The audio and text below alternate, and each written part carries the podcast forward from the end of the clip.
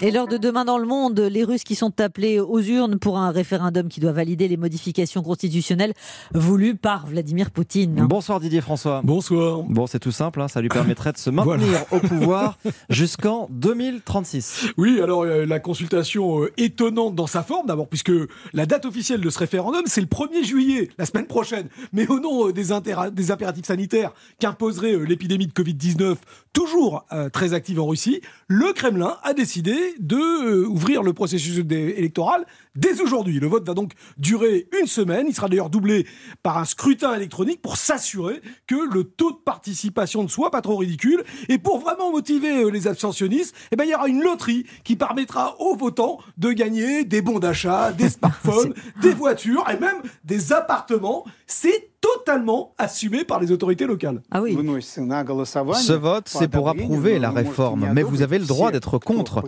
D'ailleurs, tous les électeurs seront retenus pour le tirage au sort de la loterie et ils pourront gagner des prix, même s'ils votent non. Voilà, c'est formidable, mais ce n'est pas qu'anecdotique parce que après 20 ans de règne sans partage, Vladimir Poutine brigue 12 années supplémentaires de pouvoir. Donc, s'il veut pouvoir revendiquer un minimum de légitimité, eh bien, le référendum doit absolument ressembler à un plébiscite. Et il a tout mis, hein, toutes les choses de son côté. Hein. Ah ça, franchement, déjà, toute campagne en faveur du non est interdite, puisque toute campagne est interdite, à l'exception de la campagne officielle. Comme ça, c'est simple. Ensuite, en raison toujours du Covid, les bureaux de vote seront désinfectés toutes les deux heures ce qui laissera les urnes sans assesseur pendant toute cette période. Donc, a priori, le plébiscite est assez bien engagé. Voilà, on a bien confiance, mais on a quand même le droit de voter contre. C'est déjà pas mal. Merci Didier François. Normalement, c'est sur le papier.